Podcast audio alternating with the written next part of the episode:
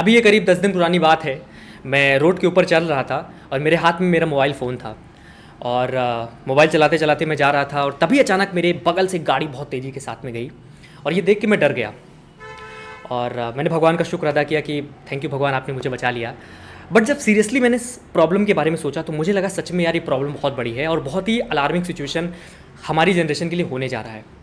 आज के टाइम पे अगर आप देखो तो हम में से ज़्यादातर लोग किस चीज़ के प्रति सतर्क रहते हैं? इंस्टीड ऑफ़ ये कि हमारे सराउंडिंग में क्या हो रहा है हमारे कमरे में क्या हो रहा है मतलब पहले के लोग बहुत ज़्यादा इस चीज़ को लेकर अलर्ट रहते थे कि कमरे में आ, कोई बिल्ली आ गई घर में कोई कुत्ता आ गया या फिर आ, मतलब कोई भी ऐसी कुछ अलग तरीके की चीज़ हो उसके प्रति बहुत सतर्क रहते थे। बट आज की जनरेशन किस चीज़ के बारे में सतर्क है।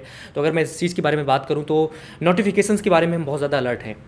कि मोबाइल के ऊपर में कोई नोटिफिकेशन आया, किसी ने हमें टैग कर दिया, किसी ने हमें किसी चीज़ के बारे में कुछ कमेंट कर दिया, हम इस चीज़ को लेकर बहुत ज़्यादा सतर्क रहते हैं। अचानक से किसी का मैसेज आ गया तो हमें तुरंत उस चीज़ को देखना है।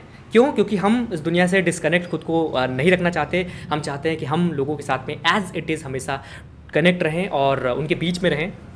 और आई थिंक ये बहुत बड़ा ड्रेस्टिक चेंज है हमारे ह्यूमन बिहेवियर के अंदर में। क्योंकि आज के टाइम पे हम we are more about our our virtual world ठीक है? हम वर्चुअल वर्ल्ड के बारे में ज़्यादा हैं। हम इंस्टीट्यूट ऑफ़ ये कि ये फोकस करने की बजाय, ये देखने की बजाय कि बाहर क्या चल रहा है, हम ये देखना चाहते हैं कि हमारे मोबाइल में क्या चल रहा है। और दिस इज़ वेयर जहाँ पे हम अपने अंदर को छोड़ दे रहे हैं। तो बहुत ही ज़्यादा अलार्मिंग सिचुएशन है खासतौर पर इस इस चीज़ के लिए भी, क्योंकि जिस तरीके से हम लगातार वर्चुअल वर्ल्ड के अंदर में आते जा रहे हैं तो हमारे रियल कनेक्शन टूटते जा रहे हैं एंड एक आइडेंटिटी एक एज अ इंडिविजुअल जो हम खुद को जानते थे, जो हमारी सेल्फ अवेयरनेस थी, जो जो खुद को समझने की एक क्षमता थी, वो ख़त्म होते जा रही है। एंड इसी की वजह से लाइक जनरेशन इस समय बहुत ज़्यादा लोग डिप्रेशन बहुत mental problems and there are lot of things जो लोग महसूस कर रहे हैं। तो आई थिंक ऐसा नहीं है कि मैं इतनी सारी प्रॉब्लम्स के बारे में ही बात कर रहा हूँ, एक सोल्यूशन भी है मेरे पास में, जो मुझे लगता है बहुत ज़्यादा रिलेवेंट है सिचुएशन को लेकर। वो सोल्यूशन ये है कि हम माइंडफुलनेस स्टार्ट कर सकते हैं। साइकोलॉजी की भाषा में माइंडफुलनेस होती है साइकोलॉजी के एरिया में होती है बट एक्चुअल में माइंडफुलनेस क्या है? अगर मैं इसकी बात करूँ तो माइंडफुलनेस है आपके प्रेजेंट मोमेंट में आने की एक कला, ठीक है? आप आप प्रेजेंट मोमेंट में कितना आ सकते हो। तो इसके लिए हम क्या कर सकते हैं? इसके लिए हम कुछ एक्सरसाइजेस कर सकते हैं। पहली चीज़ तो हमारे पूरे दिन के अंदर में एक या दो घंटे ऐसे होने चाहिए जहाँ पे नो टेक्नोलॉजी मतलब मतलब एक जोन हो कि भाई इस दो घंटे में बिल्कुल टेक्नोलॉजी को यूज़ नहीं करूँगा मोबाइल फ़ोन को हाथ नहीं लगाऊँगा, किसी का नोटिफिकेशन आए कॉल आए आई डोंट केयर ये वाली हमारे अंदर में टेंडेंसी होनी चाहिए।